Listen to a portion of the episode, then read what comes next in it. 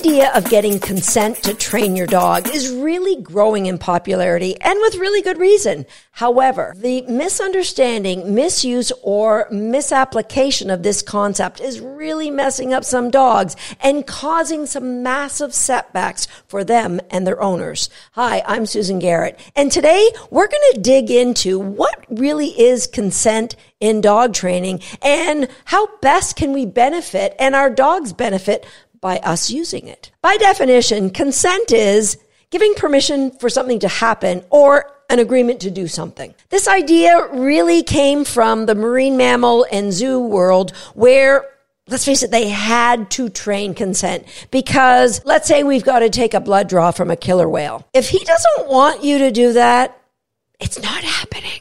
And so without training an animal to be compliant and say, I'm liking this, this is good, we can do this all day long, what they had to do was actually beach that whale by completely emptying the tank in order to get a blood sample. So consent training is often called cooperative care, and it's something that I've included in my dog training since the mid 90s, but I've called it the game on position. Now, this game on position could be in one of two distinctly different categories. One would be general dog training, where I've taught games like It's Your Choice or crate games or do you want to wear your head halter? All of these things require the dog to do something to tell me they want to continue. Now, the other area is the area of health, where I've asked the dog to show me I have permission to do something like brush them or brush their teeth or trim their nails. So two different areas, both involving my dog saying, yes, we can do this, or no, I don't really feel comfortable with you doing that. So these two categories of training, health and general training, are covered by three distinctly different ways for my dog to show consent. The first one, expressed consent. That's where the dog will show me by something they do that I have permission to carry on with what I'm doing. For example, my dog will flop on her side, put her head on the ground and stay there telling me she's okay with me trimming her nails. Expressed consent. The second area is implied consent. Now that's where you might pick up a set of keys and your dog starts dancing back and forth to the door, knowing you're going out in the car. They might be like spinning and barking and singing the songs of their people because they're so excited. It's implied. They have consent. They're giving you consent to take them for a car ride. Generally speaking, in anything I want my dog to do in any part of training, I want them to show me implied consent. I want a dog to walk to the start line in agility, showing me, as I talked about in episode number four, their TEMP, that I know their body is saying, yes, I want to do agility. Yes, you have permission to lead out. Come on, game on, let's go. I want it to be so clear by the joy of my dogs that anything I want them to do with me, I've got their implied consent. Now, the third category is that of substitute consent. Now that's where I, as a dog owner, have to override my dog and not wait for consent when the area of safety is concerned. For example, when Swagger was rehabbing from a shoulder injury, he had to spend a lot of time in an X pen. Well, one day he got his arm caught at the top of the X pen and he was screaming and panicking. Well, I just jumped into the X pen and grabbed him and pushed him forward to help him unpin that arm. I didn't get consent. Was it okay for me to move in? It was substituted consent. I just went all in doing what I had to do to help my dog. Now, there is a fourth area of consent that I've seen in dog training, and it's not one that I would ever do, but it's what I've called manufactured consent. That's where I'll see people lure their dog into position or push their head down, or maybe they open the door really slowly and putting a hand in their dog's face so they don't bolt out, or maybe put their leg across the doorway so their dog can't get out. They're manufacturing what they think is consent, and maybe it works in their mind, but really and truly, you want to aim to one of those first two areas, expressed or implied consent. Now, you might ask, Susan, why do we need consent anyway? Well, if we want to train our dogs with kindness, we want them to be part of this journey. We want to give a voice to the voiceless. We want them to say, yes, I'm on board. This is good. Now, yes, you can just bully your way and force your dog to do what you want, but you wouldn't be listening to this podcast if that's something you wanted to do. Our goal ultimately is for our dog to say, yes, please, or no thank you to us. And yeah, we do want them to say no thank you. We want to know, we need to know that they are okay with what we're doing. And you're going to see why as we move further on in this podcast. Now, my observation is that the reason a dog may say no thank you to a person would fall into one of four categories. The first is they just don't see value in doing what you're asking them to do. So if a dog walks away from training, they're saying, no value in there for me.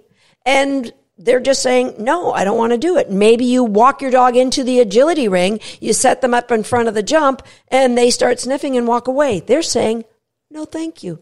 Don't wanna. The second reason a dog may say no is competing value. Let's say you would like your dog to walk off leash and go through the backyard and they see a squirrel and they say, no, I can't walk off leash. No, thank you. I am going to chase that squirrel. All right. That's an emphatic no by the decision the dog made. They are seeing a value in the environment that's higher than what you are presenting to them and they're exiting stage left. Now, the next reason would be emotional discomfort. Let's say you have a dog who's terrified of what's going on and you say, would you like to go and do agility? No, no, I'm very worried about what's going on in this environment. There's dogs, there's tall people. I don't want to. They have emotional discomfort and they're telling you no.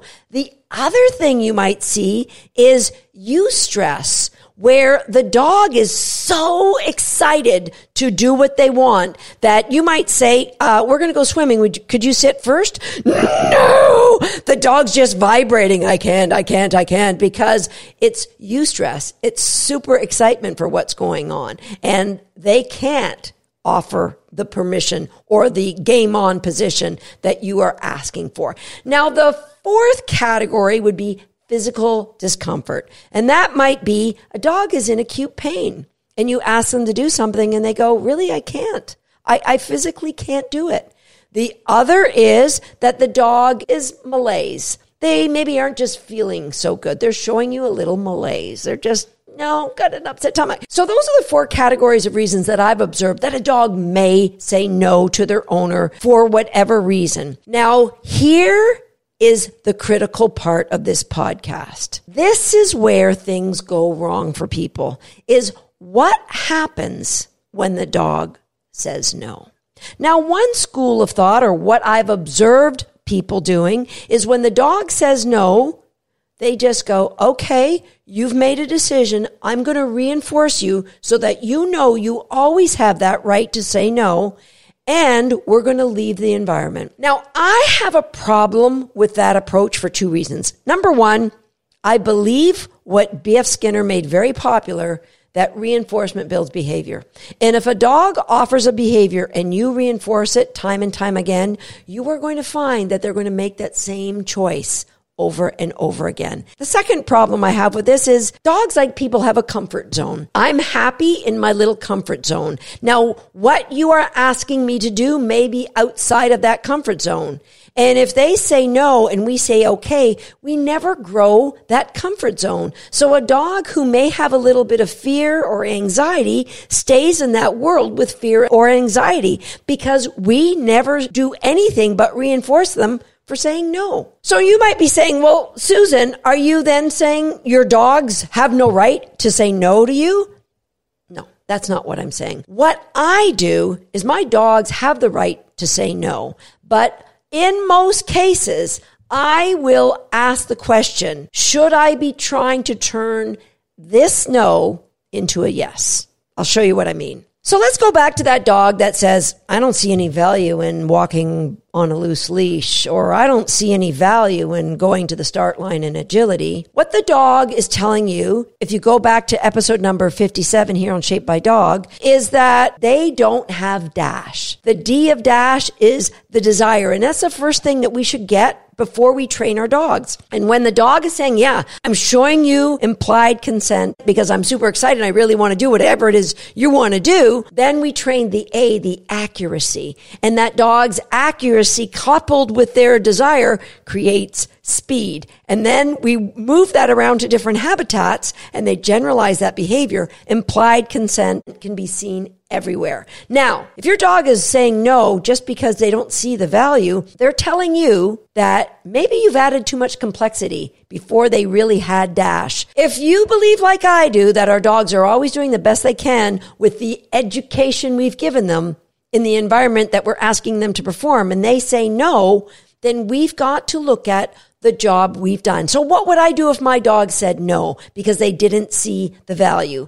I would, number one, go, hmm, I've got some work to do because value is grown in layers. Has there been a transfer of value from what my dog loves to what I want them to do in the base layer? Now, what if your dog sits in front of that first jump and then they start going over the second one? They say, I, yeah, I see some value in this, but they're walking. In my opinion, that's not giving you an implied permission to keep going. They are saying, I still don't see a great deal of value in this. What would I do then? I would pull the dog back. I would do something simple. Like, can you do a hand touch? Can you do a spin? Can you do a down? Can you chase me out of the ring as I run to your crate? Play some crate games, throw you in there, pull out my journal and say, where have I gone wrong? And how can I start training my dog better? What are the layers I missed? and I would not be going back to agility for a very, very long time.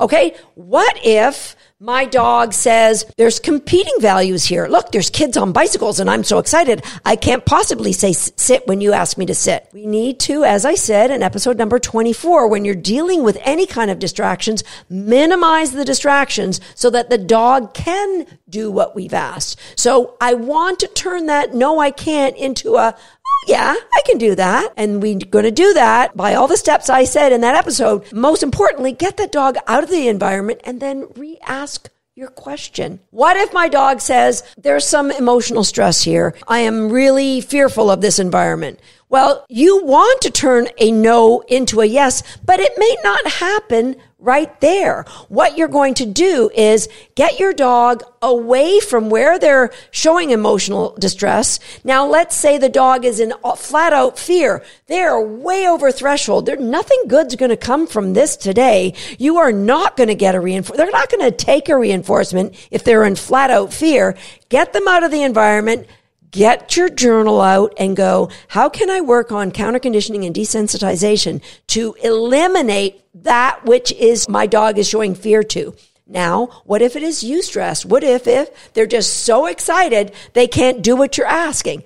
The exact same thing. Go to episode number 103 where I talked about when your dog is too aroused to respond and start with the application. So you're normalizing. Yes, when you are really excited, you can still be thoughtful and drive. That's the ultimate goal for a dog who's showing you stress today. Now, what about my dog who's showing physical pain? Susan, surely you don't want my dog to turn that into a yes. If my dog is in pain, maybe. What if we're trying to cut our dog's nails and that pain maybe it feels weird to me? It's like on a scale of one to 10, it's like a, a 0.0001. It's a little bit of discomfort. I'm going to work at turning that no to a yes by my strategic use of reinforcement. Number one, to classically condition a better response. And number two, to grow that dog's uh, value by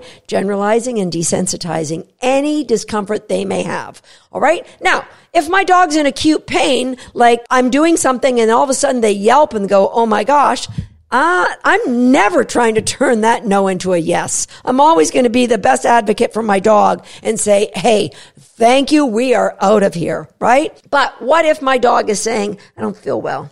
There's a little malaise here. The answer to that is it depends. I'll give you an example. Just this week, I took my puppy this to a dog training class about an hour away. And for whatever reason, she was car sick in the car. Hasn't happened in months, but for whatever reason, it happened. So I got into the classroom and you could tell she was not happy. And so I let her sit and settle. And then I didn't go, here's our first exercise. It was jump, tunnel, jump. I didn't go, okay, you've had five minutes. Let's get out there and try a dump tunnel, jump. No, I took the lowest level of connection between us. I got her out and I said, Hey, do you want to chase me? And I pushed her back. I played a little recaller game and lo and behold, yeah, I do want to chase you. Okay. Now, do you want to jump off your front feet and hand touch? Because that takes some effort that if you had an upset stomach, you wouldn't be able to do. If she didn't chase me, I would have said, thank you. We're going to watch for another half hour and maybe we'll try this again. But if she did chase me, I just go to the next step. Can you hand touch? And she hand touched and said, do you want to tug with me? And there was absolutely implied consent, growling while she's tugging. And I'm like, thank you. And now we're going to try this sequence. All right. So whenever I get a no, I want to grow that comfort zone. And so I'm going to evaluate what can I do right now or what can I plan to do in the future to turn that no into a yes. Now, let's look at some of the husbandry that I do with my dogs. I want to clean my dog's teeth. And for that, I have them put their paws up on a little step. Now, if I get the toothbrush and I say paws up and they put their paws up, that is expressed consent that I can now put my hand on their lips and pull their teeth up. And if they hold that position, that's implied consent that I can start brushing. And if they don't move their head, that's implied consent. We can keep brushing. You see what I mean? Same with things like I use a chin rest to condition my dog that sometimes some people might examine you, be it a veterinarian or a technician, when you hold your head in my palm, you're giving consent for any examination to happen. And I practice this by teaching her to put her head on a footstool where that her holding her head while I manipulate her limbs is giving me consent or in the future, maybe a veterinarian consent to carry on. Likewise, when I want to trim my dog's nails, she flops on her side and keeps her head down. If she lifts up her head, she's saying, mm, I don't know about this. And I'll give her a few seconds and she'll immediately put that head back down saying, yeah, game on. Let's go. Game on. I'm liking this. The consent allows me to grow her nail trimming so that I can grind her nails. I can cut her nails with nail trimmers, whatever I want. It's grown because we start with trust and I never break that trust. That's how I get expressed consent. And in everything that I want to do with my dog grows into implied consent. If you would like to know more about how I get that implied consent to trim my dog's nails, I'd like you to jump over to YouTube and leave a comment on the YouTube video. That way I know there's enough interest for people to know how I've grown this game on position to cut my dog's nails. That's it for today big podcast. I hope you understand it. And so now what I'd like for you to do is look at your own dog training and see where you have expressed consent that you would like to turn to all out HE double hockey sticks. Yeah, I'm in game on implied consent because anything we're doing with a dog as a team, whether it just be pet dog behaviors or sport behavior, that's the kind of consent that we should be getting from our dogs. I'll see you next time here on Shaped by Dog.